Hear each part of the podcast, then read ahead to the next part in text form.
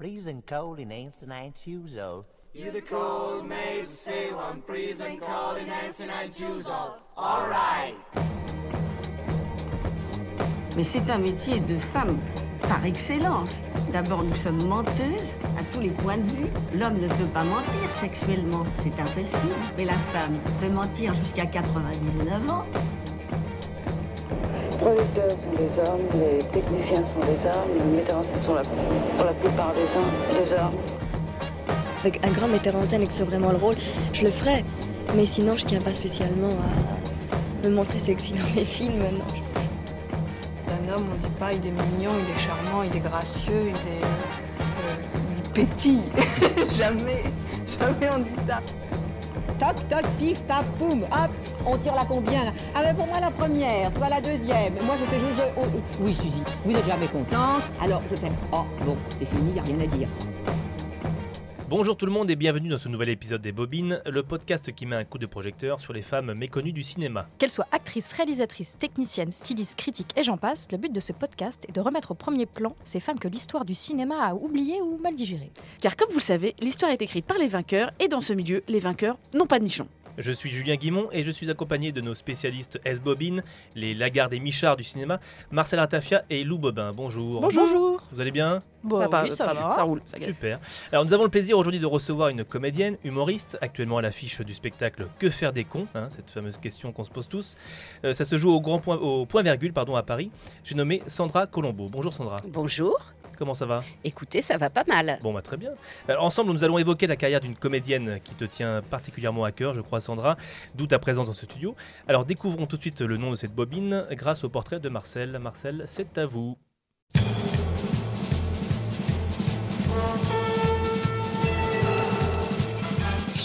Cette arménienne venue de Turquie, silhouette impériale, regard oriental et voix fatale, n'eut pas le succès précoce.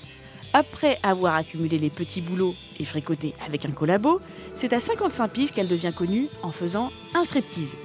C'est si facile de se payer sa fiole et de la traiter de mocheton. Mais c'est pas si simple. On la veut fandarde, elle explose au même moment dans des rôles terrifiants. Plus exotique que Jacqueline Maillan, plus classe que Jackie Sardou, cette reine de la télé et des péloges de série B, c'est Alice Sapritch.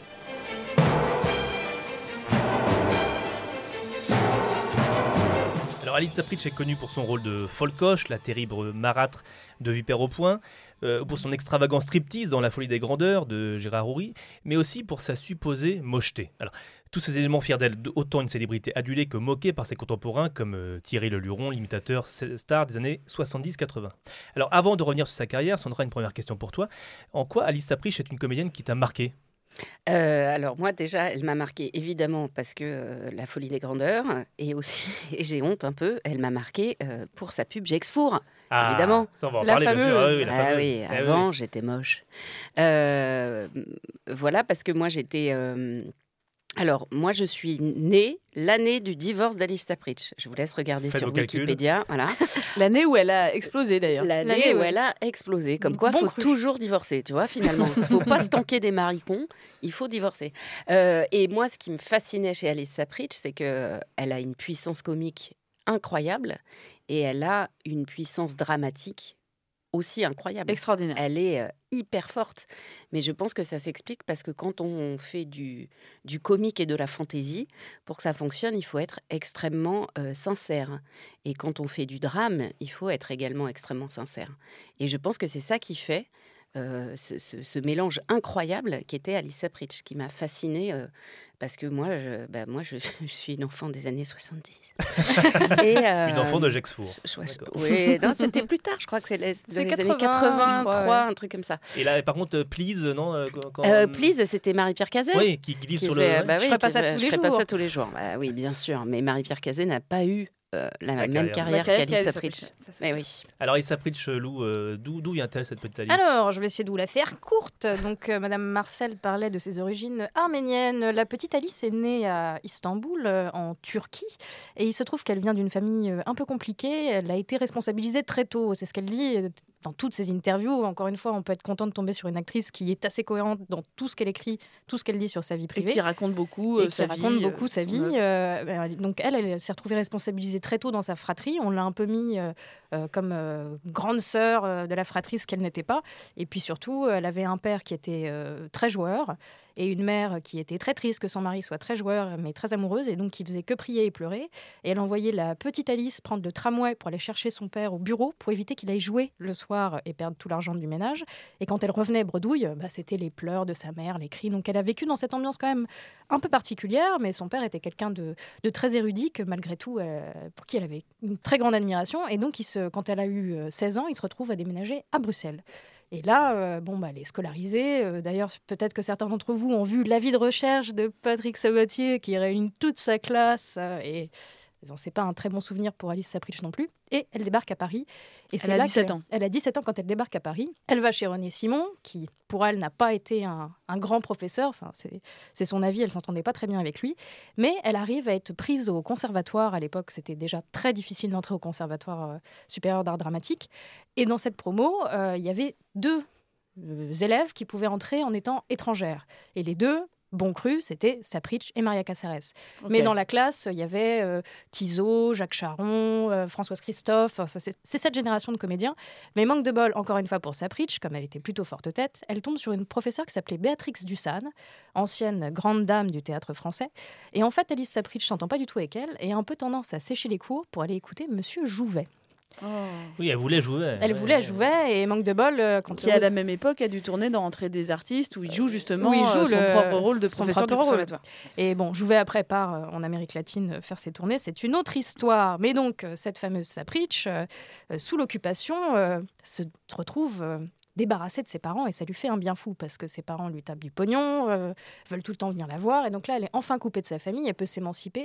Et elle dit c'est un peu terrible parce que le- les années d'occupation ont été les plus belles de ma vie. Je voyais pas ma famille. J'habitais dans un petit hôtel à Saint-Germain-des-Prés où la résistance, les collabos, tout le monde se mélangeait autour du marché noir. Je partageais le palier avec Simone Signoret. Enfin, c'était euh, toute une, une faune euh, très étonnante. Et elle rencontre, mais ça, peut-être que Marcel, vous voulez en parler, un certain Et elle poète. tombe amoureuse d'un certain Robert Brasiac, excellente plume, très très très très gros collabo. Ah oui, c'est euh, le bon Euh, gros collabo. Un hein. bon oui, gros il a été collabo. fusillé à la Oui, Libération, qui a été ouais. fusillé à la Libération. C'est pas le cas de tout le monde, mais lui, euh, voilà. Et euh, dont euh, les- la Société des Amis de Robert Brasiac a continué à perpétuer la mémoire d'année en année. Monsieur Pierre dont. Monsieur Pierre Freinet qui adorait lire euh, ses, ses textes. Mais voilà, donc, donc en mauvaise posture à la Libération, elle rencontre euh, un avocat qui s'appelle Guillaume Anoto. Qui faisait partie des personnes qui ont jugé Brasillac, d'ailleurs, euh, Ouais. à la Libération. Pas rancunière, ouais. pas rancunière, mais le, le fameux Guillaume Anoto était un dramaturge en devenir qui avait du mal à se mettre à l'écriture. Il était marié avec des enfants et il a fini par euh, divorcer pour euh, épouser Alice Sapritch, même si elle a dit qu'elle s'était jamais sentie mariée à ce, à ce monsieur, tant leur vie était, euh, était compliquée. euh, Oui. Et puis c'était quelqu'un de, de colérique, euh, Ouais, ouais, ouais. alcoolique. Enfin, c'était Qui, qui était jaloux de ses succès quand elle en a fini par en avoir. Alors ensuite, elle va avoir des, des- des petits rôles au cinéma. Euh, Alice Aprich, elle va continuer une carrière de, dans le théâtre. Elle va faire de la, de la tragédie, hein, surtout. Surtout. Euh, Après, il faut dire quand même qu'au départ, Anuto était pas trop pour qu'elle travaille. Quand il s'est mis à écrire, il n'était pas tellement pour qu'elle travaille avec d'autres gens. Et le problème, c'est comme c'était la femme de l'auteur et que à Paris, c'est bien connu, c'était la grande époque des directrices de théâtre.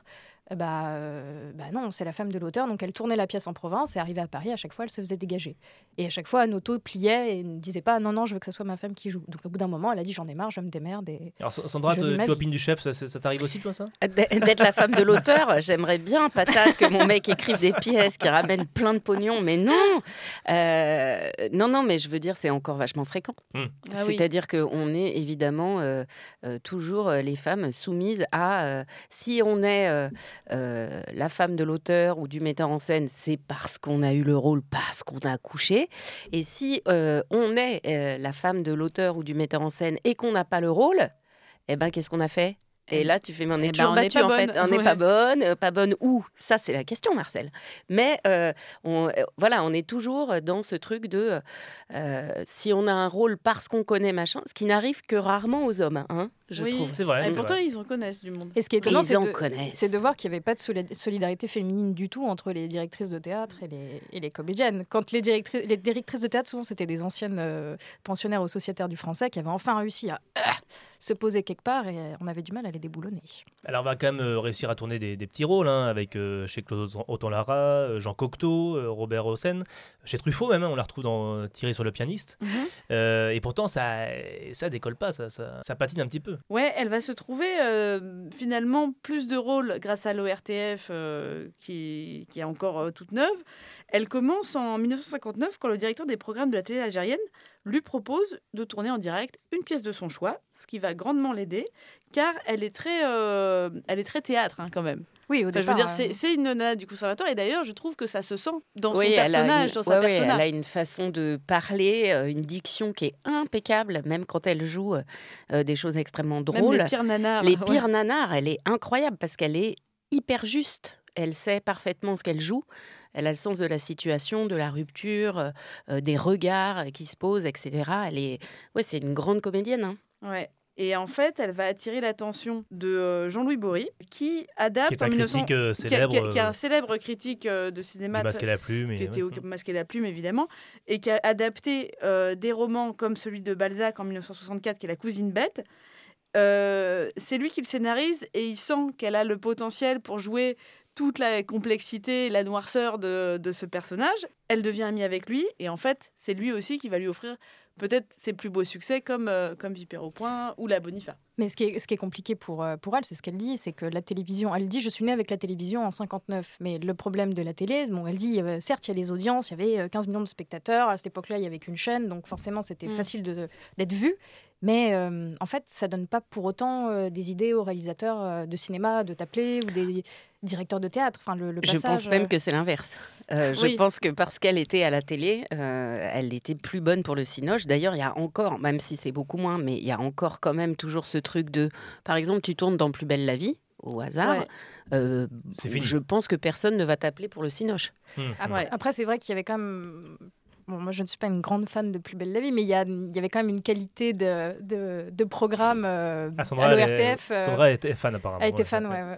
ouais. Bon, on a Non, une mais- fan, on a une fan. Non, mais de toute façon, c'est clair qu'il y a des très bons comédiens et des très bonnes comédiennes dans, dans Plus belle la vie, ça c'est sûr. euh, et Et, c'est- et c'est pas pour ça qu'on va les appeler au cinéma. Ouais. Parce qu'ils sont euh, étiquetés euh, sur, sur Colette ça. Renard, euh, qu'on a revu dans Plus belle la vie, euh, tout le monde a dit ah c'est sympa les nuits d'une demoiselle, mais en fait, euh, si elle avait pas fait Plus belle la vie, on la voyait nulle part. C'est ça. Non, non, c'est ça. Et puis, alors, l'autre problème pour Alice Sapritch, c'est que donc, euh, avec la télé, elle commence à devenir très populaire. Et puis, du coup, on l'appelle après le- les émissions. euh, et le téléphone sonne. Et ça, Guillaume Manotto, il ne, il ne supporte pas. Donc, elle disait chaque soir de passage à la télé, c'était des cris et des larmes chez Elle moi. se tapait une crise de nerfs du mec qui était trop jaloux. Et, et la- la- voilà. Elle était très téléphone. Elle laissait sa ligne de téléphone ouverte et tout le monde pouvait le- l'appeler jusqu'à la fin de sa vie. Et elle était très ouais, Oui, elle n'était conversation pas sur liste téléphonique. rouge. Elle n'était pas sur liste rouge. Non, vous ouais. pouvez l'appeler. Je sais pas si Sandra, c'est pareil pour toi. On peut Oui, trouver ton bien téléphone sur sûr, Internet, je crois. et trou- bah, bien sûr, Tu es dans les- évidemment. dans les pages. Sur son site internet, apparemment. euh, Qui est hacké. Qui est hacké par qui des- est hacké par quelqu'un qui fait du triolisme. Donc Ouais. vraiment, je, si vous allez voir sandracolombo.com, ça n'est pas moi. hein. Euh, on est bien Sûr clair. On est sûr, d'accord. On est sûr. En tout cas, euh, je crois. En tout cas, pour Alice, euh, bah, le succès va arriver ensuite en, donc en 71. Elle a 55 ans parce que pour l'instant, elle a joué quand même que des rôles assez euh, sérieux, euh, dramatiques, que ce soit la télévision ou au théâtre. Et là, d'un seul coup, euh, Gérard Houry, donc euh, le réalisateur de La Grande Vadrouille et du Cornio, Avec qui elle a fait déjà un, un petit rôle, une petite apparition Mmh. euh, dans les années 60. En tout cas, le succès arrive à, donc à- en, en 71 à 55 ans dans ce film de Gérard Houry qui s'appelle La folie des grandeurs euh, et en même temps à la télévision dans Vipère au point, tiré du roman de Hervé Bazin, Mhm. adapté par Jean Libory. Donc c'est là où va se cristalliser un peu le, le paradoxe Sapritch. À la fois, on va découvrir qu'elle a une nature comique incroyable et bah, elle est toujours aussi forte dans ses rôles dramatiques. Tu te rappelles de La, grande, de la folie des grandeurs Ah oui, bah ça c'est un film qui a marqué euh, toute une époque. Enfin, c'était c'était incroyable ce truc qu'elle faisait, ce striptease incroyable, sa robe corbeille là qu'elle tournait comme ça, c'était c'était dingue. Et puis elle était en face de deux immenses acteurs. Enfin, je veux dire, faut euh, faut y aller pour, euh, pour tenir. euh, parce que, en vrai, quand on parle de la folie des grandeurs, euh, il y a Louis de Funès qui apparaît, je crois, en premier. Et ensuite, je sais même pas si Montand est cité. Enfin, en tout cas, moi, euh, quand on dit la folie des grandeurs, je me dis, ah ouais, Alice Sapritch et Louis de Funès. C'est presque comme si Oui. elle, avait, elle avait une puissance telle que elle était pas, c'était pas un petit rôle, quoi. Bah, c'est ce qu'elle ce qu'elle dit. euh, hein. et pourtant dans le, dans le film, moi je l'ai revu donc, euh, à l'occasion de l'enregistrement de cette émission, euh, finalement elle, elle apparaît pas tant que ça? Elle a pas tant de scènes que ça. C'est vraiment Non, sur non. la Mais fin c'est euh, voilà. ce qu'on appelle une voleuse de scène. Ah ouais. Ah mais complètement parce qu'elle dit en salle de projection euh, avant le avant la sortie du film euh, de Funès et Montand qui n'étaient pas forcément très agréables et qui lui parlaient pas plus que ça sur le plateau quand ils ont vu le film la- quand la lumière s'est rallumée ils ont fait ah ah ben tu étais formidable bah oui euh, Coco Ouais, Et ils ont peut-être même commencé à pétocher. à hein, parce, pétocher, que... parce que la scène du striptease, elle, elle le raconte dans ses mémoires. Elle dit ils avaient fait venir une nana du Crazy Horse pour m'apprendre à faire un striptease, comme si à moi il fallait m'apprendre des choses. Et en fait, la nana, elle dit j'ai répété une heure avec elle et il y avait qu'une seule prise pour Hmm. le striptease, qu'une seule prise. Plusieurs caméras, mais Plusieurs qu'une seule caméras, mais qu'une seule prise. Et donc elle dit je les ai soufflées à la fin de ça. Et le soir, Montant s'est- est approché de la nana du Crazy Horse en disant mademoiselle, je peux vous inviter à dîner? Elle dit non, je dîne avec Madame Sapritch. et donc ça avait cassé le, le truc de Montant qui était, comme on le sait, un, Ah, un grand cavaleur. un grand euh. Et est-ce que tu as vu euh, Vipère au point Parce que ça, c'est oui, quand même, bien euh, sûr, pareil. C'est, c'est, c'est, c'est un grand souvenir, ça, de quand j'étais, euh, que j'étais euh, jeune et fraîche. Euh, j'avais lu le livre et j'avais vu le film. Et franchement, c'était incroyable. Folcoche, elle est, elle est incroyable. Dans, Elle est Elle est, elle, est née, elle est née pour jouer Folcoche, on a l'impression. hein. Bah, elle a c'est vraiment, dingue parce qu'elle elle se sert justement de ce physique assez particulier qu'elle a, où elle, où elle d'un coup, elle a un truc dans un rictus qui la durcit vachement et on se dit, oh, on n'aimerait pas du tout être à côté d'elle à ce moment-là. Et, euh, et ça, c'est très impressionnant, je Et trouve. ce qui est fort, c'est qu'elle rend le personnage qui, pourtant, euh, a priori, n'est pas euh, excusable, ce, ce personnage de, oui, de on femme a très presque dure. un peu d'empathie pour elle. On Et oui, et bien, sur la fin, voilà, sur la fin, quand elle fait une déclaration à son fils, et même, euh, voilà, elle parle un peu de sa relation avec son, son mari, euh, Ah oui, ça, c'est mariage un peu forcé. Et c'est vrai que c'est très beau ce qu'elle fait. C'est Ouais, très ouais. beau. C'est-à-dire que quand on a, on en a fait, les deux apparemment, c'est pas dans le bouquin. Quand Ah ouais elle parle, non, en Quand fait, elle dit vous m'avez fait euh, trois enfants dans le noir. euh, Oui, ce que je trouve génial, parce que je trouve terrible. que c'est comme si euh, elle disait, bah, en fait, euh, vous êtes le fruit de, de viol. Euh, en fait, c'est- apparemment, c'est pas dans le livre. Je ne l'ai pas lu. Ah, je Je me rappelle plus. Mais, ouais. mais Mais c'est pareil, moi j'ai eu à l'école, je sais que mais c'est assez euh, glaçant. Je trouve qu'en plus, la première scène où on la voit, parce que les enfants attendent le retour Ouais. de leur mère, Mm. il lui saute au cou quand Ouais. elle sort du train et tout de suite Elle elle, leur dégage. fout deux baffes. Elle dit mais qui vous a élevé comme ça? Et là tout de suite on voit mais ce que tu dis, la rigidité, le, Ah port de tête, tout ça, elle est glaçante. Et effectivement, le- le- vous m'avez fait trois enfants dans le noir, c'est terrible. Enfin, je- Mm. Là il y a un basculement dans les Ouais. cinq dernières minutes du film qui sont. Et alors moi j'ai vu, je, je conseille parce qu'il y a maintenant euh, Lina a une plateforme qui s'appelle Madeleine où on peut voir euh, des, des films tournés pour le RTF qui, qui sont de grande qualité, dont La Bonifa qui a un Ah rôle oui. absolument incroyable. Euh, une nana très seule dans un, dans un village juste avant la guerre de 14 qui est, euh, euh, qui est une notable mais qui est euh, amoureuse euh, d'une d'une jeune femme et qui pour ça est, est moquée, mais, mais pire que ça, elle est harcelée, etc. Et elle devient l'héroïne de euh, son village pendant la guerre de 14 parce qu'elle va faire montre d'un courage, d'une bravoure euh, que les hommes n'ont pas eu. Et, euh, et donc c'est un rôle assez iconoclaste euh, qu'elle a tourné, mais qui fait partie d'une longue liste en fait de, de- de grands personnages. Alors on a oublié un peu l'auteur de la Bonifa, mais c'était un, un académicien. Enfin, je veux dire. Oui, parce qu'elle allait chercher quand même les, les trucs pour la télé à chaque fois. C'est elle qui montait les projets. Elle allait chercher les pièces. Elle en parlait à Bory. Bon, après, quand Bory est décédé, euh, elle a Mm. dû faire autrement. Mais c'était elle qui allait. euh, c'est ce que je disais tout à l'heure. En fait, le succès à la télévision, ça donnait pas plus d'idées aux producteurs de télé que de théâtre ou de cinéma. Mhm. Si elle s'était pas bougée, se serait jamais rien passé. Et donc Ouais. c'est en 71 donc qu'elle devient une star et ça on, le, on peut le voir dans ses, dans ses mémoires et dans, dans tout ce qu'elle qu'elle a pu dire. C'était son rêve d'être une star. C'était marrant parce qu'elle avait quand même elle a- les artistes ils travaillent, ce qui est important c'est qu'ils travaillent. Mais là son rêve c'était vraiment d'être une star. D'ailleurs un- dans un de ses livres il y a tout un chapitre qui s'appelle Je suis une star et c'est ce qu'elle voulait. Est-ce si que ça en était une c'est- une passion pour toi euh, T'as envie d'être une star D'être une star. Alors écoute, Encore moi- plus que tu n'es bien sûr. hein. Bien sûr. Euh, moi, j'ai une phrase. euh, oui, bien sûr. Je crois, on va pas se mentir. Quand on fait ce métier, on a hyper envie euh, D'être célèbre. d'être célèbre, d'être célébré, reconnu, etc. Après, moi, j'avoue que ça m'a un peu passé parce que, parce que, je, je connais des gens qui sont très connus et franchement. C'est hyper chiant. Leur vie est un enfer, en fait. Mais c'est Ouais. l'enfer. Et, je, et donc, moi, j'ai longtemps travaillé avec Laurent Ruquier à la télé. euh, et Laurent, il dit un truc qui est très. Je, je dis Laurent comme si je le connaissais. Lolo, on Lolo, Lolo. on l'appelle comme ça. le connaître un petit peu. Oui, je le connais un peu, mais c'est pas non plus mon pote. Euh, et, et en fait, il dit un truc qui est très juste, je trouve. Il dit Moi, j'ai toujours voulu être célèbre, et quand c'est arrivé, que j'ai que quand en sortant de chez moi, tout le monde m'a reconnu, je me suis dit comment on fait pour revenir en arrière? Et on peut pas. Et en fait, ça c'est ça pour moi, c'est un truc où je me dis et moi je je enfin pour citer par exemple mon amie Nicole Ferroni, euh, Nicole qui est beaucoup plus connue que moi, beaucoup plus identifiée, etc. Quand on va déjeuner ou dîner ensemble, mais Ouais, tout le monde il y la a regarde. tout le gens- temps des gens qui viennent nous voir et t'es là, tu fais excusez-moi, on a une vraie conversation, putain.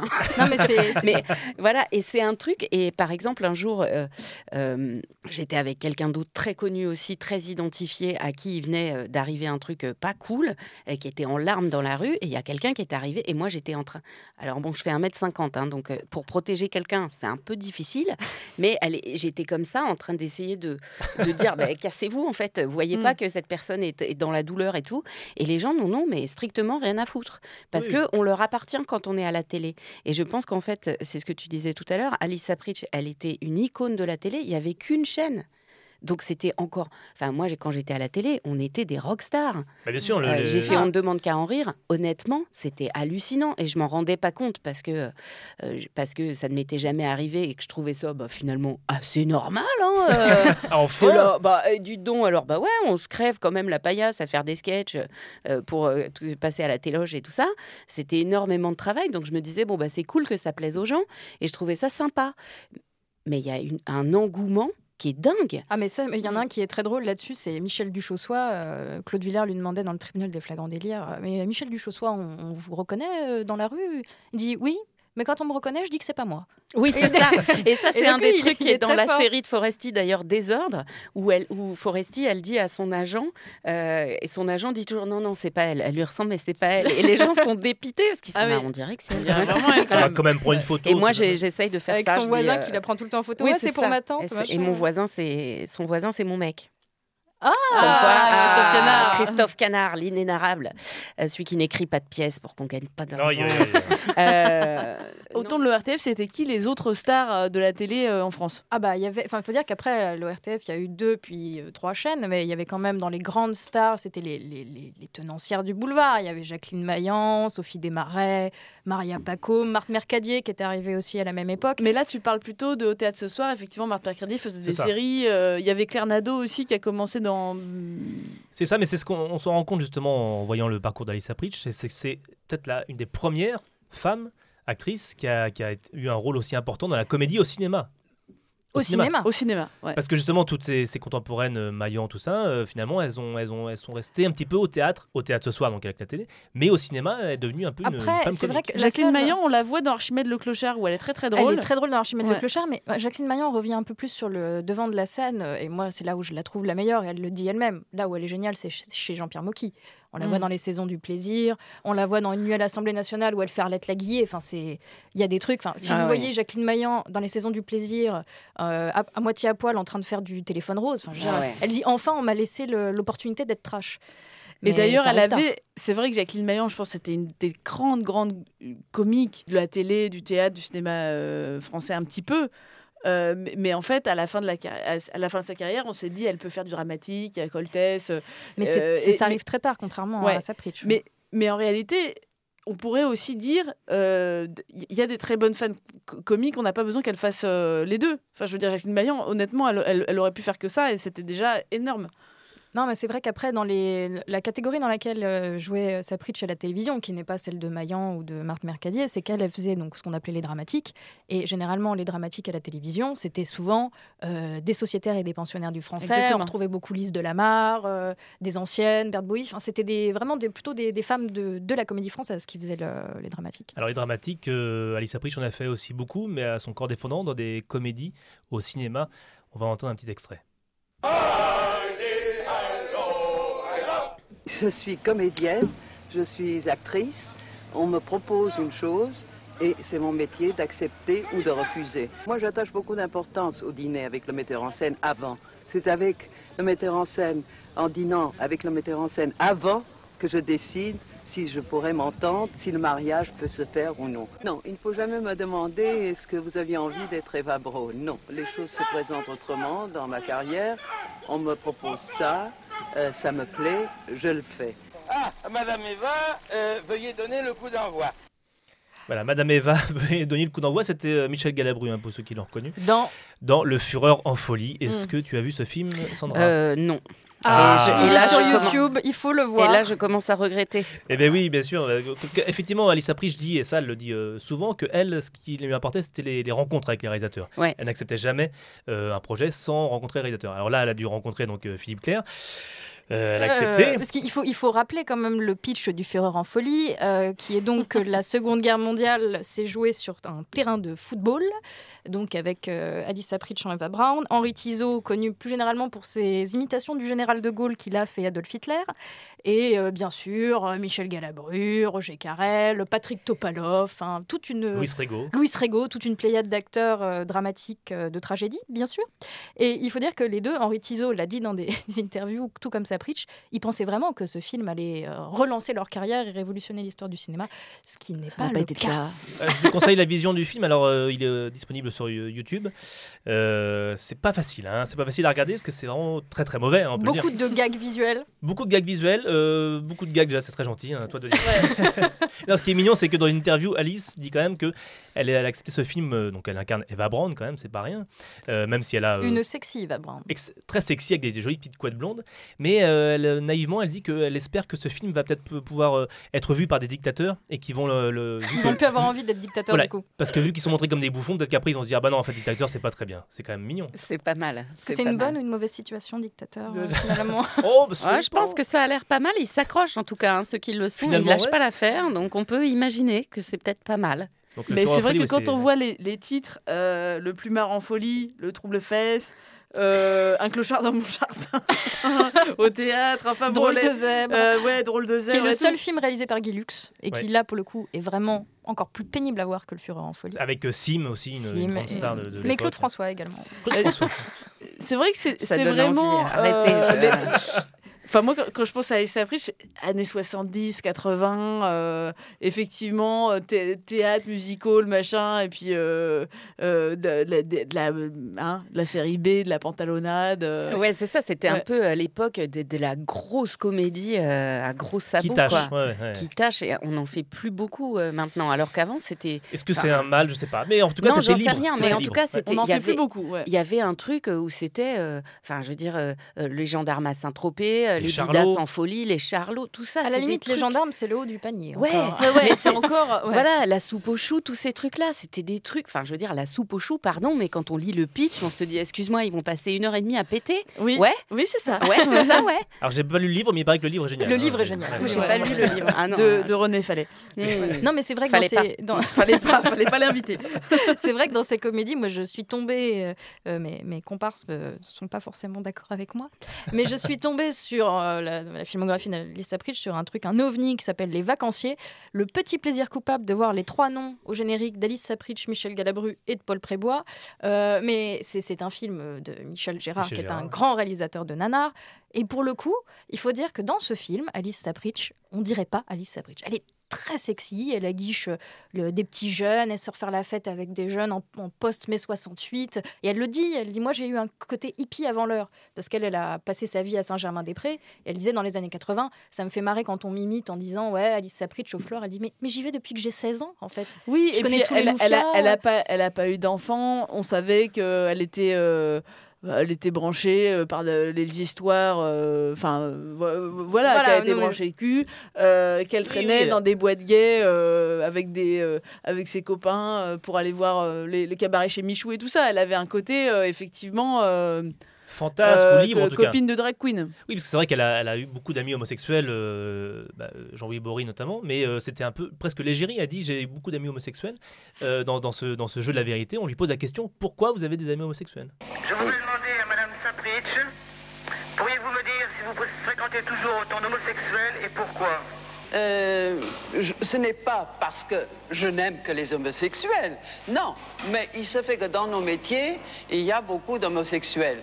Mais comme je ne demande jamais le sexe de mes amis, euh, je suis entourée de gens euh, qui ont beaucoup de talent, ça m'est égal. En plus de ça, je suis une femme seule. Les homosexuels sont des gens charmants euh, qui sont drôles et qui sont célibataires. Alors pour moi, et qui ont une voiture. Alors pendant, pendant, euh, vous comprenez, c'est ça. C'est mon péché mignon. Je n'ai pas de chauffeur. J'ai des amis qui, qui ont des voitures et notamment mes, mes homos- mes amis homosexuels, ils sont deux. Pendant que l'un garde la voiture, l'autre ouvre la portière. Alors je suis toujours, toujours en Et c'est vrai qu'elle était assez libre, et on le voit dans ses films, dans ses comédies qu'on pourrait juger comme des nanars, mais on voit qu'elle s'éclate. On voit qu'elle Ah bah, s'éclate. les vacanciers, ils rigolent tout le temps. hein. Mais oui, il ricane tout le Il temps, c'est même tout assez le temps. pénible.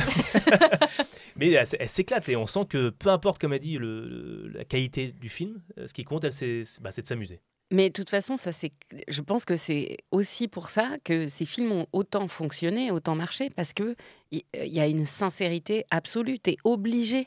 Enfin, tu sais que tu vas pas révolutionner le cinoche quand tu fais ça. Tu sais que tu vas pas avoir un César. Mais il y a une joie intense à jouer, au sens de vraiment jouer, comme quand on est petit, on joue aux Indiens et aux voleurs. C'est ça la- ce qui fait tout le sel de- de- du, du métier de comédien, je trouve. C'est c'est ce truc de dire, on joue purée, c'est génial quand, quand- voilà Mm. et tu joues à faire euh, n'importe quoi. Après, ça a été un peu difficile pour elle, comme ce elle dit effectivement cette année 71, qui est l'année dorée pour Alice Sapritch. Elle dit après coup, euh, bah, euh, on me proposait que des euh, sous Vipère au point, des sous Folie des grandeurs, et elle est allée voir Gérard Houry en lui disant euh, quelques années après, elle avait quelques difficultés de pognon. Elle lui dit ah mais tu veux pas me faire tourner, et puis tu comprends, j'ai ça comme problème, et donc elle a mangé avec Gérard Houry. Et à la fin du repas, il lui a donné le, le numéro de son conseiller fiscal. Qu'elle disait Ah, merci chier, Gérard, merci ouais. Gérard quoi. Et donc elle dit, elle dit on se croise de loin, mais c'est vrai que c'est- D'ailleurs, c'est euh. Gérard Houry qui était marié à Michel Morgan, qui pour le coup n'était pas drôle du tout. Oui, elle n'était pas très rigolote, euh, Michel Ah oui, elle n'était pas, elle était pas Elle était pas amusante. dans les. ouais. non. Ouais, Et d'ailleurs, elle a pas tourné dans les comédies de son mari, Ah, non. puisque Non, non, elle- rigolo. mais après, ça, je, à vérifier, mais elle cite très souvent euh, Sapritch, parce que là où elle a eu de la reconnaissance quand même à la télé, elle dit qu'elle a eu un Oscar en 64 pour La Cousine Bête. Alors, je ne sais pas s'il y a des, des auditeurs qui Un peuvent- Oscar? Un Elle dit, Monsieur euh, Robert Stack m'a remis un Oscar en 1964 pour mon rôle dans La Cousine Bête. Et elle le cite à plusieurs reprises, et je suis allée voir sur Internet quand même. Je me suis dit, est-ce que c'est pas trompé avec les Golden Globes, les machins? oui.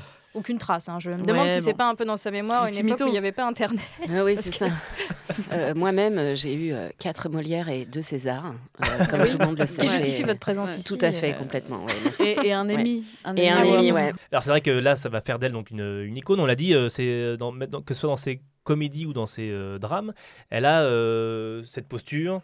euh, elle, est, elle est comme ça, toujours un peu le menton relevé. Elle a des fois son, son turban, les cheveux enrubannés comme ça. Euh, et en fait, ça va créer, euh, presque, elle va être une icône et elle va devenir presque une caricature. Euh, Ouais. Ça va être facilité par euh, cet imitateur euh, culte, euh, Thierry Le Huron, qui, bon, pour- en, ce- en ce qui me concerne, n'a jamais été drôle. Mais ça, c'est mon point de pas- vue. Il est pas très bon, on est d'accord C'est peut-être le premier ou le seul. Alors mais- honnêtement, j'en ai, je n'ai pas d'idée par rapport à ça parce que moi, euh, Thierry Leluron, c'était une icône Mais pareil, incroyable. oui. Et euh, par exemple, bah, je, enfin, je pense que tout le monde euh, euh, se rappelle, tout le monde de mon âge. euh, moi, je suis née en 72. hein, euh, je préfère dire que Ah, j'ai ben, un an euh, de plus qu'Alice Sapri, de, de son- que son divorce. Bon, bref. Et euh, euh, c'était vraiment quand il a épousé Coluche, par exemple, c'était un truc dingue. Euh, il, il était tout le temps à la télé, le Luron, tout Mm. le temps, tout le Et il temps. squattait tous les Il plateaux. squattait Ah, tout, euh, à la partout. radio, à la télé. Donc moi, j'ai même pas d'opinion sur est-ce qu'il était bon ou mauvais. Faudrait que je le revoie. Justement, Parce que ouais. pour moi, Ouais, il était marché, là. euh, En fait, il- ça. et il y avait même pas de questions à se poser. Sûrement qu'il devait être super puisqu'on le voyait partout. La télé, c'était coup- Drucker et le Luron. Ouais, C'est ouais. ça. Et Drucker est toujours coup, là, euh, comme quoi. ah. En fait, comme c'est une histoire plutôt récente, on peut aller voir justement les extraits. Et honnêtement, c'est un peu dramatique pour le Luron parce que moi, je l'ai trouvé euh, consternant. Ah, il y a Ouais, certains trucs, enfin, même le, le- la fameuse émission, on le voit avec euh, où il fait Giscard et il y a des proches qui l'interviewent en faisant le Bonjour, madame. bonjour madame. Parce que c'est pas un très bon imitateur. Il imite Non. pas bien. Enfin, Et lui, il fait donc Alice Apprich en disant Chérie, chérie, le fameux chérie, Chérie, chérie, qui répète à tout bout de champ. Il prend donc le porte-cigarette euh, d'Alice Apprich, le- il s'allonge sur un divan ouais. et il s'allonge sur un divan pour montrer que. Mais en fait, cette caisse de résonance, comme tu l'as dit, euh, c'était, il était partout à la télé. Et ben, ça va faire d'elle une vraie, une vraie star aussi. Ah ouais. Et donc, ça va être euh, le problème, euh, la- l'avantage et le problème pour Lisa Pritch, c'est que eh ben, ça va devenir une, une- presque une caricature. Et elle va Et devoir presque s'y coller aussi. Elle va peut-être devoir s'y coller un petit peu pour euh, rester célèbre. Et c'est compliqué, c'est compliqué pour elle parce que elle s'est engueulée avec le Luron. Et vous voulez peut-être, mes chers amis, faire référence à cette archive chez Bouvard qui est vraiment Ah, Justement, qu'on va- incroyable. on, on va l'écouter, on, on va l'écouter justement. Je crois que le vice de Sapritch, c'est d'être imité, mais par vous seulement. Elle ne Absolument. supporte pas que d'autres Absolument, absolument. l'imitent. Tous hein. les tableaux du midi, etc. l'imiter. non, je dis non. Thierry, oui. Parce que finalement- On est à, à la même hauteur, vous Oui. comprenez? Euh, Oui. Oui, nous sommes, nous Mettez sommes aux yeux. pareils. Non, mais c'est une question de talent. Et de il a standing, du talent, j'ai du talent, Oui, oui. donc il peut m'imiter. Oui. Mais je ne veux pas que les sous-fifres de Thierry m'imitent. Et j'ai Voilà. remarqué d'ailleurs que ceux qui vous imitaient, et qui n'étaient pas le luron, vous imitaient le luron en train de vous imiter. C'est ça. Et Hein ça, ça m'agace euh, profondément. Vous le savez agaçant, très bien. ça. Enfin, Ah oui, ah oui. euh, Là, on entend bien donc euh, chez Philippe Bouvard, euh, Alice Pritch, euh, avec à côté Thierry Leluron qui n'emmène pas large. hein. Dans l'extrait, on le voit, il est un peu embêté parce qu'effectivement, elle est quand même intimidante. Et euh, au début, donc, elle était amusée par ça, mais après, euh, avec le Luron, ça s'est un petit peu gâté. hein. Euh, non, mais pa- par exemple, il disait Oh, Je me suis tellement fait tirer la peau qu'on en a fait un sac à main. C'est sexiste, c'est nul. Et surtout c'est pas drôle. fait tirer la et tronche. pour le coup, elle a toujours eu euh, des rides, etc. Et, Et ce ouais. qui est fascinant, c'est qu'on se rend compte aussi euh, a posteriori que Alice Pritch, elle était méga moquée pour son âge. Ouais. Et tu fais, mais c'est dingue. Parce que, alors là, pour le coup, on n'a pas progressé. hein, les Non, gars. ça, c'est vrai. Euh, Bah, on y est Renaud, on se fout toujours. de sa hein. gueule depuis qu'elle a 40 ans, euh, c'est pareil. C'est ça. Et, les deux et- têtes de et turc, elle euh. était, euh, et elle est moquée pour parce qu'elle était euh, vieille. Mhm. Et tu fais mais patate. Mais en fait, ça ne reposait que sur le physique. Et, et c'est dingue parce que c'est ça qui est fascinant, c'est à quel point elle est euh, caricaturée, imitée pour son physique qui était quand même, oui, particulier et remarquable. Et en même temps, personne ne parlait de son talent, de, de- de justement ce grand écart qu'elle arrivait à faire très facilement entre la comédie et le drame, où elle était bonne dans les deux. C'est quand même euh, assez dingue. Euh, et ça me fait penser euh, à- à- presque à Coluche, mais à l'envers. C'est-à-dire que Coluche, il a commencé par faire des trucs hyper drôles, et puis au fur et à mesure, il s'est rapproché du drame, et il a fait Ciao Pantin, et voilà, là, d'un coup, tout le monde a dit, voilà. Et Alice Pritch, c'est l'inverse, quoi. Mm. Et on se dit, c'est, elle a peut-être peut-être que Coluche, il a eu euh, un, truc qui l'a tiré vers le bas parce que bon, euh, la vie c'est pas forcément simple. Et Alice Sapritch, elle est partie de très très bas euh, avec une famille totalement dysfonctionnelle et, des trucs pas simples. Et puis elle s'est, elle a été vers plus léger quoi. Et c'est aussi, je pense, le signe de quelqu'un qui est qui a affronté la vie. Alors évidemment, je la connais pas et je la connaîtrai jamais. Mais Mm. oui. Euh, mais on se dit peut-être qu'elle a travaillé sur elle. Enfin, il y a un truc de euh, résilience, quoi, je Ouais. trouve, chez elle, qui est Ce très que tu fort. dis est drôle parce que souvent on Ouais, dit d'un métier, acteur, euh, ouais. d'un acteur comique masculin qui va faire un rôle dramatique, on dit il fait son Ciao Pantin. Il n'y a pas d'équivalent. Pour les femmes, on dit jamais elle fait sa Ciao Pantine. Non, mais on pourrait Ouais. faire pour Alice Pritch, on pourrait inventer, euh, elle a fait son Fureur en folie. Hein, c'est l'inverse. Mm, c'est partir du drame et faire une comédie. Non, mais ce que, tu, ce que tu disais par rapport au physique, on, on en parlait avec euh, Marcel euh, avant l'émission, c'est que on s'est jamais posé la question de savoir si Jacqueline Maillan était belle ou moche, si Jackie Sardou était belle ou moche. C'était des femmes qui s'incarnaient toutes seules et on faisait bon bah c'était c'était sur les rails. Alors qu'en plus Alice Sapritch, de toutes les comédiennes qu'on a citées, euh, bon Paco mais Sophie Desmarais était assez jolie, mais les autres. Bah, euh, elle, il y aurait, enfin, c'est, je veux pas me moquer d'elle euh, après, leur mort, mais bon, elle, il y avait moyen de faire des blagues sur le physique, tandis que Sapritch, c'était une très belle femme. Mais oui, elle est très très belle avec des Quand- très on- beaux cheveux. Je- C'est vrai que j'ai jamais compris pourquoi on, on l'avait Euh, catégorisée comme moche. Dans Bah, Drôle parce de qu'elle est drôle. à poil, elle est magnifique. c'est- Oui, y a mais pas c'est de- intéressant comme Parce théorie. qu'elle est drôle, parce que quand on est drôle, on peut pas être belle. C'est deux choses très différentes. Moi-même, par exemple, j'ai choisi mon camp. Je suis belle. Je suis pas. voilà, voilà. Vous voyez la preuve. Ah ouais. Euh, Non, mais tu parlais de Josiane Balasco, par exemple. mais Josi- faisais le ouais. parallèle. euh. Mais Josiane Balasco, quand on l'a. Parce que c'est pareil, bon, Josiane Balasco, euh, toute mon époque. euh, Josiane Balasco, quand on la voit dans les bronzés, fond du ski par exemple, elle était, c'était la moche. Ouais. Mais quand on le revoit, moi je l'ai revue. Elle est très euh, mignonne. Elle Ouais. est hyper mignonne. Hmm. T'es là, tu fais, mais pourquoi en fait C'est hallucinant. Oui, alors que Marianne Chazelle est pas si belle. Non, côté- non, mais je veux dire, c'est vrai. euh, en fait, on, on stigmatise des nanas. Enfin, je veux dire, effectivement, Jacqueline Maillan, elle a jamais mis son. son- Moi, euh, moi, je pense qu'il y, a- il y a deux choses. C'est que effectivement, elle est comique, mais aussi elle est dans la séduction, Sapritch. Ouais. Oui, Elle est élégante, etc. Elle s'est pas oubliée en tant que femme. Enfin, je veux ça. dire, c'est, elle, elle- elle a envie Elle de, de, de, de même pousser loin la féminité. euh, et et je pense que ça, c'est- un truc qu'on lui pardonne pas. Mais j'ai l'impression Hmm. que Jacqueline Maillan, enfin quand même, elle, elle fait la- à peu près la même chose. Quand on voit par exemple la pièce qui s'appelle Croque-Monsieur, bah dans Croque-Monsieur, Jacqueline Maillan, bah, elle croque des monsieur, quoi. Enfin, clairement, Hmm. littéralement. Ouais, Sauf que Jacqueline Maillan, elle a truc, commencé euh, dans la comédie finalement. Mais il y a un truc de la séduction aussi chez Jacqueline Maillan. Ouais, hein. mais moins, je trouve. C'est c'est marrant parce que, euh, que, euh, Jacqueline Maillan, pour moi, c'est presque comme si elle n'avait pas de sexualité. Oui, Alors que ça. Sapritch, il y a un truc qui, a- qui apparaît quand même de, euh, euh, de dis donc. euh, hmm. Oui, Euh, et, qui a là, été ouais. euh, bien, bien utilisé ouais. d'ailleurs dans euh, la très bonne et très joyeuse histoire de Colino Trousse Chemise de Nina Companès. Euh, alors, on sent le poste mai 68, c'est très cul. Il y a une scène qu'on peut voir sur YouTube avec euh, Francis Huster, très jeuneau, qui se fait malmener par euh, une Alice Sapritch qui joue un senior forceur.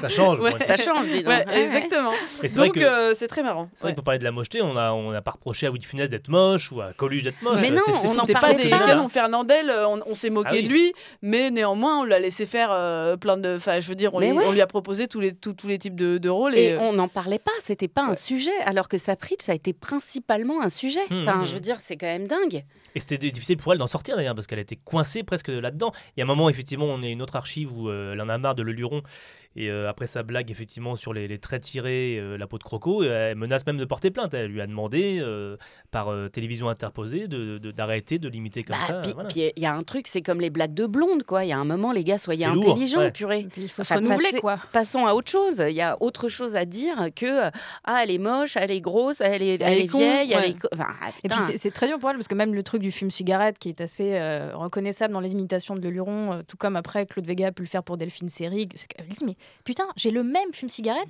que j'ai Mhm. acheté à Bruxelles quand j'avais 16 ans et il n'est pas euh, démesuré non c'est un petit fume cigarette. Il va et- être crado. hein, Mm. truc, hein. Ouais, bah, il faut le nettoyer, Euh, faut le nettoyer au coton-tige et Ouais. là tu vois ce que tu as sur Au les poumons et c'est Au cure-pipe, tout à Au fait. Eh oui, oui. Non, parce que c'est vrai qu'au théâtre, elle va aussi, euh, elle qui a toujours fait, qui a joué Dostoïevski, euh, qui a joué quand même des, des tout ça. Là, elle va commencer aussi une carrière dans, dans le boulevard aussi, enfin dans le boulevard en tout cas de la super comédie. Dupont. Super Dupont, quand même de Savary, euh, avec Bouvard, donc son, son ami qu'elle a. Ami ennemi euh, Oui, ça- Bouvard, hein. elle le tolérait parce que finalement, euh, elle a participé aux grosses têtes. Je pense que là, euh, mais elle est. C'était la seule nana d'ailleurs. Avec, euh, euh, elle citait euh, Claude Sarraute, je crois, qui venait Ah oui. de temps en temps. Ouais. Ouais, mais c'est vrai que c'était un peu une, euh, sans mauvais jeu de mots, une tête de turc, mais, euh, mais elle l'acceptait et elle devait, euh, ouais, bon, c'est un peu préparé. Ouais. Mm. Ouais, Oui, Lisez oui. la page Wikipédia d'Alice Sapritch et vous comprendrez vraiment cette vanne, la profondeur. Merci. Non, Mais, mais, euh, au gros stade, où elle dit Moi, j'y vais, je sais pourquoi j'y vais, on me moque, mais en attendant, je suis souvent la seule femme euh, du plateau et j'y trouve aussi mon compte. Elle- ça lui permet d'exister, euh, même si Bouvard, il faut reconnaître que euh, moi qui avais une- un peu une fascination pour l'homme de télé qu'il était, euh, plus je regarde les archives, plus parfois je me Waouh, dis ouais. Waouh, ouais, c'est Ah un oui. peu euh, un pouf, Ouais. euh, c'est un Oh peu border. ouais. hein. Ouais, c'est un peu border. Ah mais, mais-. Ah ouais, euh, Bouvard, pas euh, un peu d'ailleurs. Ouais. Non, complètement Border, moi, ouais. je-. Il, finalement, euh, il, il est très bien dans La Loue la cuisse quand il fait l'émission euh, Ouais. avec euh, Mm. Tricatel et De Funès. Il est tout à fait dans son personnage. Ouais, ouais. mais c'est vrai qu'on lui doit beaucoup quand même, Alice Sapritch. Elle a quand même ouvert la voie, je pense, à pas mal de, comédiennes euh, qui Moi, je pense par exemple à Claire Nadeau, Mhm. qui est Mm. excellente euh, dans le comique, mais qui, qui peut faire les deux. Ah ouais Ouais. Ah ouais, ouais. Elle est... Moi, je l'ai vue dans une pièce, Claire Nadeau, à Avignon, qui s'appelait Miss V. Euh, Il y avait peut-être quelque chose d'autre, euh, mais elle, elle était incroyable. Elle, Et puis c'est c'est une- c'est pareil, Claire Nadeau, c'est une très grande comédienne. Mm. Euh, maintenant, euh, les, les- les jeunes, ils la connaissent euh, par les tuches, Ah ouais, Euh, bien sûr, ouais. Mais Mais c'est pas une star non plus. Enfin, je veux dire, ça. pareil, elle a, elle a Oui, Elle a fait- aussi. Elle avait une elle Elle a fait, les euh, compagnons de bal, par exemple, quand elle était Dans très Palace très jeune. euh, mais, Oui, mais en fait, a- elle a, elle a plutôt aussi. explosé plus tard. Bah, elle a explosé beaucoup quand elle a fait Colaro, surtout. Enfin, Ouais. Coco Oui, Boy et tout ça. Je vous rappelle Ah que chez avait de Ernage, la, la grande télé. certains- la grande télé où avec les plémères. Mais Alice Sapritch euh, dit qu'elle aime beaucoup le. Alors pourtant, elle n'était pas tout à fait à droite, hein, ni tout à fait à gauche, mais elle dit qu'elle aimait beaucoup le. Elle disait qu'elle trouvait ça dommage d'ailleurs qu'il y ait autant de. que les marionnettes finalement se suffisaient elles-mêmes et que les, les présentateurs euh, n'avaient pas forcément à, à Ah, se déplacer. Même Mm. si je dois dire que le Quelle est cette secte étrange me- m'a fait toujours beaucoup rigoler. Bon, en- donc en tout cas, Alice Sapritch, elle va, elle va continuer un petit peu à, à faire sa carrière au cinéma. Bon, elle va pas avoir, euh, va pas continuer au cinéma à avoir des, des super grands rôles. Elle va quand même jouer avec euh, pour André Téchiné. Ça, ce qui est quand même pas mal. Ce qui est, voilà. Et elle va aussi être. euh, avoir Grand un amateur de vieilles actrices comiques comme Marthe Villalonga, oui, euh, ouais. par exemple, euh, qu'on aime beaucoup. C'est vrai, c'est vrai. André Téchiné, c'est un, c'est un peu notre. euh, Euh, c'est notre Ryan Murphy. Ryan euh, Murphy ouais, français, un, un, peu oui, glauque, vrai, mais. qui- qui fait tourner les, les actrices un peu plus âgées. Bah, Jean-Pierre Mocky, il y a ce côté-là beaucoup. Oui, hein. c'est vrai, c'est vrai. Je, je relance les saisons du plaisir, mais il y a quand même euh, Charles Vanel et Denise Gray à 100 ans qui jouent euh, dans le film. hein. Mais elle va quand même avoir un dernier grand rôle, euh, rôle que va aussi tenir euh, Muriel, Ro- Muriel Robin. Donc c'est le parallèle est assez intéressant en jouant euh, Marie Bénard. D'Yves André Hubert dans un téléfilm en deux parties pour TF1, télévision française numéro 1, et qui est pas mal du tout. Effectivement, je l'ai, je l'ai vu. bon, en tout cas, le, le- il a, bon, c'est un film de, un téléfilm, hein, un peu vieillot, mais il y a de très bons acteurs et notamment Alice Aprich qui joue Marie Bénard et qui est poignante. Ouais. Je sais pas Ouais, si tu l'as vu ou si tu as Euh, vu. euh, alors je l'ai vu, et j'ai aussi vu celui avec, euh, je l'ai vu il y a longtemps, hein, parce que, évidemment celui avec Alice Sapritch, et évidemment j'ai vu celui avec Muriel Robin. Voilà. D'accord. Non, mais parce que Muriel Robin, par exemple, elle a aussi fait euh, le conservatoire. Ah oui, oui. Euh, elle... Et c'est son drame. Elle, c'est elle son le drame. dit euh, très clairement, personne ne me donne de rôle dramatique. euh, voilà, alors qu'elle, moi je trouve qu'elle tourne beaucoup. moi je pourrais me plaindre, par exemple, mais Muriel, non. Excusez-moi bien fort, Muriel Robin. Oui, mais elle a fait, comme elle dit, au cinéma, elle a fait que deux films. Ben ouais. Enfin, je veux dire, c'est vrai, pour une, pour une actrice que- qui est tellement aimée en France euh, que, que- Oui, mais c'est toujours connaît. pareil. Je sais pas. C'est toujours pareil. C'est très compliqué, je trouve, cette question parce que c'est soit euh, Muriel Robin, pendant très longtemps, elle a fait de la scène, elle a fait du one, elle a fait euh, euh, bah, des, des, des sketchs qui sont mythiques, que tout le monde connaît, qui ont été écrits par Palmade, qui, qui, qui, qui, qui, qui sont incroyables, où elle est hyper forte. Elle a fait ça. Ensuite, elle a fait beaucoup de téléfilms. Et forcément, enfin, c'est un peu ce qu'on disait tout à l'heure par plus, avec Plus belle la vie. Quand tu es dans ça, les réals de Cinoche, ils ne viennent pas te chercher. Parce que t'es trop étiqueté, machin. On peut dire la même chose, par exemple. Est-ce que Gad Elmaleh a fait beaucoup de films, à part ceux qui s'est fait lui-même, Coco et tout Mhm. ça? Il en a. Enfin, voilà. trois apparitions chez Woody Allen, euh, c'est vrai. que- C'est un truc où, voilà, alors qu'est-ce que- est-ce que, enfin, elle, elle dit, et c'est probablement extrêmement juste, elle dit c'est parce que euh, je suis lesbienne et qu'on me donne pas de, de rôle. Il y a parce certainement euh, de ça, Il y a certainement Ouais, de ça. là, oui. Il y a le fait qu'elle soit euh, maintenant, elle a passé 50, euh, peut-être même 60, euh, 60 ans, bah, c'est mort. hein. Enfin, c'est très compliqué, on le sait, pour toutes les actrices, c'est comme ça. Euh, Et comme tu l'as dit, un peu comme pour Jacques Timagnan, elle était, moi, euh, pour moi, pas sexualisée non plus. Mais c'est ça, elle a un côté euh, très. euh, ouais, où, où euh, c'est une puissance comique en fait. Et c'est compliqué pour elle de vendre euh, quelque chose qui est plus dramatique, alors que c'est pareil. Euh, c'est ce qu'on disait pour Alice Sapritch. Quand on est une très bonne comédienne comique, on est forcément, je crois, une très bonne comédienne dramatique. Parce que ça nécessite, court, ouais. ouais, parce que ça Et- nécessite une grande sincérité. Et pourtant, on va surtout demander l'un ou l'autre. Alors sûr. que, par exemple, il y a des gens qui ont eu, eu des carrières euh, au théâtre extraordinaires, des, des hommes comme, euh, je sais pas, Pierre Arditi ou Jacques Weber qui ont vraiment fait les deux. Ah ouais. Et ça leur a jamais posé de problème. Mais non, mais ce sont des hommes. Oui. Vous l'avez dit, Marcel. Et voilà. Et ils n'ont pas de nichon. Et ils n'ont pas de nichon. Bon, Alice Sapritch a aussi euh, poussé un petit peu la chansonnette avec un titre euh, qui est rentré dans les, dans les charts des nanars aussi pour la chansonnette. On va écouter un petit extrait, c'est Slove et moi. Sauvez-moi. Mais c'est ultra Mmh. sensuel, hein, Ah ouais. n'empêche. Chérie, chérie. Chérie, chérie. Ah, chérie, chérie. Sauvez-moi. Mais c'est un peu Amanda Lear, en fait. Hein Totalement. Ouais, on s'en lasse pas. C'est vrai, c'est assez drôle.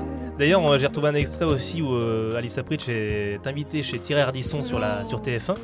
Et en fait, euh, elle a été appelée en dernier recours parce que Amanda Lear euh, avait fait défaut. Et donc, euh, mais elle a dit bah, Je suis ravie de remplacer Amanda Lear, qui est une grande artiste aussi. Ouais. Et c'est vrai qu'il y a un parallèle aussi Il y a à un faire avec parallèle elle. Ah ouais. assez C'est incroyable. un peu le avec, même euh, genre, la vieille gloire du Ouais. musical, un peu désabusée, marrante, bonne cliente euh, des, des- des médias et tout ça. Hyper Ouais. drôle, Un très peu, en phase avec un ce qu'elle représente. ouais, ouais, c'est ça, un peu drague, parce que. Ouais.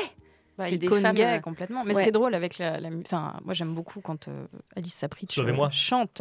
Elle chante euh, les bananes et les noix de coco dans les vacanciers. C'est aussi un, un plaisir euh, auditif. Pas très, ouais, pas- c'est pas très bien d'ailleurs. Enfin, euh, son- pas- Elle a peut-être dû prendre des cours de chant. Oui, Ouais, je pense qu'elle elle s'est améliorée, mais c'est vrai. Enfin, je- elle a fait quelques titres euh, et Amanda Lear, euh, qui elle a beaucoup enregistré de trucs de disco qui sont ma foi tout à fait écoutables et très drôles. Mais elle disait, je sais très bien que quand je chante, je chante des conneries, je ne vends pas la chanson, je me vends moi. Alors je sais pas si Sapritch, en s'auto-parendiant avec le chéri chéri, euh, avait la même démarche, mais je- Alice Sapritch n'a jamais été dupe de l'image qu'elle avait, euh, enfin qu'elle renvoyait à la télé euh, ou au cinéma.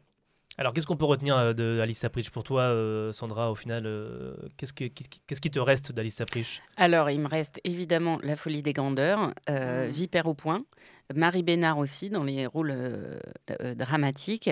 Euh, je l'ai jamais vue euh, au théâtre, mais euh, j'aurais adoré la voir au théâtre dans des pièces euh, classiques. Ça, j'aurais adoré. Et puis, pardon, hein, on n'en a pas reparlé, mais la pub Gexfour, les gars. Bon, alors, avec ses gants, à la- Allez, allez. à la avec demande générale, je- dorés. à la Mais demande je vous en générale, je- je supplie. passe. Merci. Avant, j'étais moche. Mon Dieu, cette Ma phrase. vie était un enfer. Je l'ai rencontré, il a tout changé. J'exfour.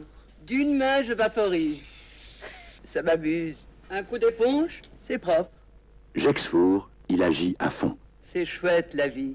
C'est génial. Un bon résumé, ça. la vie, Ah, c'est vraiment chouette la vie. Chouette, la vie. Ça montre Il quand même qu'elle avait de l'autodérision. À fond. Non mais excusez-moi, on Oui, est ça dans joue un sa truc sensualité ultra encore. sexuel encore. Enfin, Oui. avant j'étais moche. Il a tout changé. Enfin, pardon, il y a un truc qui est dingue. Il faut- et, il faut voir il faut voir aussi. la pub. Elle a des gants dorés. Moi, ça me fascinait. J'étais là. Waouh. Surtout que je vois pas trop le rapport, c'est assez tiré par les cheveux. Avant, j'étais moche et depuis J'exfour, je, je suis Bah, avant, je- elle, a- elle a un peu comme si elle avait mis la tête dans le four. Elle est toute euh, son four était tout, crado, ça sortait tout noir. Le Donc, fumé. J'exfour en belle. C'était ouais, mais c'était il y a quand même un il y a quand même une drôlerie intense dans cette pub qui a- qui- et puis il faut avoir beaucoup de recul sur soi-même, je pense pour faire ça Oh parce oui. qu'elle le fait ultra premier degré Même quoi. si tu le fais pour les impôts, euh, faut quand même euh, y aller. Faut- faut Et c'est beaucoup truc. plus drôle que euh, Dana Cole euh, ou Bah, bien euh, sûr, bien à sûr. Baguise. Et puis bah, tout, c'est tout le monde, tout le monde l'apostrophe dans la rue. euh, Eh, J'exfour. Et elle le dit. Elle dit bon, ça devait être chiant. euh. Ouais, ça devait être chiant. Ah ouais, ouais. Et ouais, t'as joué Hamlet et on te dit. Ouais, tu dois être un peu vénère. J'avais Mm. besoin de payer mes impôts. Oui, c'est ça. Ça vous arrive aussi, Sandra Ça t'arrive Ouais, aussi bien sûr, bah, j'ai tourné tellement de pubs. Pff, alors moi, moi, Ah, dis alors, toujours vous pouvez me Ruquier, ou pas, non? Ah oui, moi on me dit Ouais, toujours Ruquier. Ça c'est fascinant. Ça fait dix ans maintenant. Euh, et on me dit, il est Mm. sympa Laurent Ruquier. et euh, c'est vrai que Catherine Barma, elle comprend rien. C'était là, ouais. Et aussi beaucoup on me demande comment étaient mes camarades. D'accord. Et alors, est-ce que machin, il est sympa une et peau de machin... vache, ouais, ouais, ouais. c'est- et, il est, c'est vrai que machin. Et les gens, ils préfèrent quand tu leur dis Ah ouais, les pots de vache. Euh, Ah, non, pré- hein. en vrai, ça, ça dépend qui. En vrai, Ouais. euh, ils préfèrent quand Ils on leur être dit qu'ils sont sympas. Ouais, Et il va- c'est il ça, va- voilà. Et donc. Ruquier, alors, il est sympa Il est... Laurent, comme tu disais. Ouais, euh, maintenant je fais, je fais payer ses infos. C'est Ah ouais. 50 euros. Si vous me croisez dans la rue, euh, voilà, préparez vos chèques. Alors, avant que de, ça n'est pas l'heure du jeu? Avant de terminer l'émission, Bah effectivement, on va- jeu. on va faire un petit jeu. Bien oui. sûr, il y a un jeu. On a, on a parlé donc euh, de pas mal de, de- de la filmographie d'Alice Sapritch qui s'est euh, composée de pas mal de, de nanars, comme on dit, avec des titres euh, des fois couchés dehors. Donc euh, j'ai un petit jeu que je vous ai préparé où je vais vous lire le résumé d'un film ainsi que son titre et euh, à vous de me dire si le film existe ou non. Est-ce que vous êtes prête? Ah, Ouais. oui. Allez. D'accord Alors je commence donc par le premier euh, résumé. Hôtelier de son état, Gaëtan veut accumuler assez d'argent pour pouvoir partir à Paris afin d'assister à un championnat de belote. Il est donc prêt à tout, pour les, à toutes les combines pour gagner de l'argent qu'il cachera dans son bignou. Le titre Touche pas à mon bignou. Alors, vrai Alors, ou faux film non, Non. non, ça n'existe pas. Ouais. C'est un vrai film Non. de Bernard Launois en 1980 avec Sim. Eh oui, eh oui. Non. Eh oui, Sim toujours dans Eh, les bons plans. Sim, Ah, ouais, Ah, il faut se méfier, il faut se méfier. faut se méfier d'ailleurs. C'est dans- le touche pas mon bignou. Touche pas mon-. Ouais, moi, je me suis dit, c'est le faux titre, mais le, le pitch m'avait l'air vrai. Ouais, ouais, ouais. Ouais. Bon, Sandra, c'est pas trop mouillé. Ouais. Non, mais je parce que vous êtes trop forte. Ouais, je- ouais, je- bah, on, est, on très nuls là. Alors, deuxième film, une parodie du CID exporté à Babelwed, en Algérie, où Roro, vendeur de brochettes, va venger son père d'un affront. Le titre Rodriguez au pays des merguez. Ça, ça existe. C'est Eh oui, ça très possible. Ouais, Ça c'est- existe, ouais. c'est Philippe Claire encore, pas. notre Ah ami ouais. Philippe Ah, Claire. J'en profite pour dire avant de continuer le quiz que Philippe Claire a lancé une pétition sur change.org pour que ses films soient édités en Blu-ray et DVD. Allez la signer parce que ça, ça doit ressortir. Est-ce Ah, que je Max Pécasse a fait la même chose Oh, il n'est plus, là, malheureusement, Mac Pécasse, mais Et il puis, nous manque. plus de notre monde. Alors, troisième, euh, troisième euh, film, Les mésaventures de Joao, jeune émigré portugais qui débarque dans un petit village français. Le titre L'homme velu d'ailleurs. Non, Ah, non, non, Hein Si. non. Non, non, ça c'est moi qui l'ai Ah. inventé, effectivement. non, non, bravo, bravo Sandra, c'est c'est effectivement une invention de, de ma part. Ah ouais, Alors, euh, j'ai eu peur un instant. autre film, l'agent Jane Janet est obligé de reprendre du service afin de mettre fin aux activités d'un gang de mafieux. Pour mener à bien sa mission, un appareil photo lui est greffé dans le sein gauche. Le titre Super Nichon contre Mafia. Oui. Ouah, ça, Oh, ça serait c'est possible. possible. C'est possible, euh, c'est un film américain. Alors euh, Oh merci aux distributeurs français parce que le titre euh, original s'appelle Double Agent 73 et en France on s'est dit tiens on va l'appeler Super Nichon contre Mafia. Bah, bien sûr. Et alors, qui joue euh, cet agent secret? Oh là, je ah bah c'est Ouais. une femme donc je, je sais plus son, Oui, son, son nom Ah mais oui, malheureusement, forcément, c'est peut-être de là que qu'Austin Powers, ils ont Peut-être, peut-être. inspiré de certaines choses. Alors, autre film, Zorro s'est foulé la cheville. Dépité, il demande l'aide de son frère jumeau Bunny. Ce dernier, très efféminé, accepte de le remplacer seulement s'il peut porter un costume rose. Le titre, La Grande Zorro. Non, j'espère que non. Non. Ah, bah, Profondément. aussi. Eh bien si, Oh, si, non. si, c'est un J'ai film. rien dit, moi. C'est un film qui s'appelle The Gay Blade. Oh my god. Et qui apparemment est très drôle, hein, de Peter Medak, qui apparemment est plutôt Ah ouais amusant. Non, mais Ah que- tu vas chercher. La euh, Grande Zorro. Et je sais que c'est un film adoré par Laurent Ruquier, Lolo. Euh, donc euh, tu lui demanderas la prochaine fois, mais je sais qu'il l'aime beaucoup. Alors, nouveau titre Jean-Luc et François Poirot, deux frères sans le sou, vont tout tenter pour récupérer le magot de leurs vieux grands-parents qui ne veulent pas lâcher la rampe. Le titre Pousse pas mémé dans les orties, il y a déjà Pépé. Ah, ça Oui. serait génial Oh, si ça, ça, existait. Oui, ça existe. Malheureusement, ça n'existe pas. C'est Oh, moi qui ai eh écoutez, écoute, c'était t'as une carrière qui s'ouvre à Oui, toi. dans le dans le des- pitch de de des titreur titreurs de ouais. films. Mm. Alors, autre film. Après un hold-up sanglant, une bande de gangsters s'enfuit en prenant en otage une fille de saloon et la fille d'un chasseur de primes. Le titre Règlement de femme à au cul choral. Oui, Non. ça, ça, Non, ça, non, je, veux- je non. me- je me m'exprime pas. ça peut. Eh bien oui, ça existe. Oh là C'est du fameux Jean-Marie Palardi qui a fait Blanche-Fesse Oui. chez les sept mains, Oh tout ça. Enfin, Ah c'était oui. des, des- Ah oui. des films un peu érotiques, euh, Ouais. bien sûr. euh, voilà. Ouais. Et dernier film. Ouais, c'est- osé quand même. Tout se passe bien pour la famille Boulard, qui profite des vacances bien méritées au bord de la mer, jusqu'au moment où la belle-mère débarque sans crier gare. Le titre Chérie, fais les valoches, v'là la belle doche. Oh, c'est possible. Ouais. Le Oh, pitch oui. est, pas a l'air très possible. Ouais.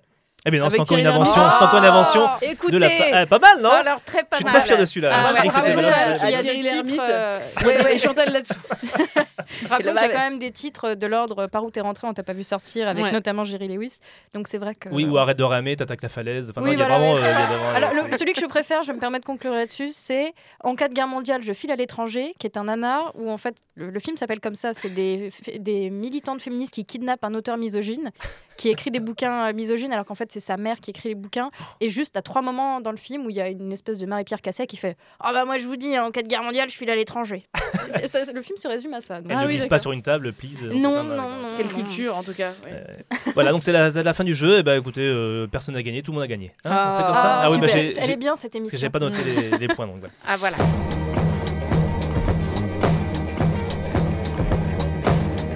Merci à tous, c'est la fin des bobines. Merci à toutes et à tous d'avoir écouté cette émission. Un immense merci à Sandra Colombo. On rappelle donc que votre spectacle, que ton spectacle, pardon, Que faire des cons se joue au point virgule 7 rue Sainte-Croix de la Bretonnerie dans le 4e à Paris, tous les mardis à 21h15. Attention. Tout à fait. Et c'est en tournée dans toute la France. C'est en tournée dans toute la France. Donc renseignez-vous non pas sur le site de triolisme euh, sandracolombo.com, mais euh, sur ta page Instagram Par qui exemple. s'appelle Sandra Colombo, euh, la vraie, je crois, ou Sandra. Colombo officielle, ou Sandra Colombo The Real. avec une petite pastille bleue. Avec dessus. une pastille Ouais. bleue, bien sûr, que je paye, bien sûr, 20 euros par mois, tout à fait. Ah ouais On se retrouve très vite pour une émission consacrée à une nouvelle bobine. Merci de nous avoir écoutés. Si vous avez aimé cette émission, n'hésitez pas à nous écrire sur notre page Instagram lesbobines.podcast et à vous abonner sur votre plateforme d'écoute favorite. Alors, euh, On a dit Deezer, quoi, Spotify, YouTube, euh, euh, YouTube. YouTube aussi, ouais, n'hésitez pas. Merci. Merci à tous, merci, Merci. Sandra, et à bientôt. À Ciao. bientôt. Salut. Salut.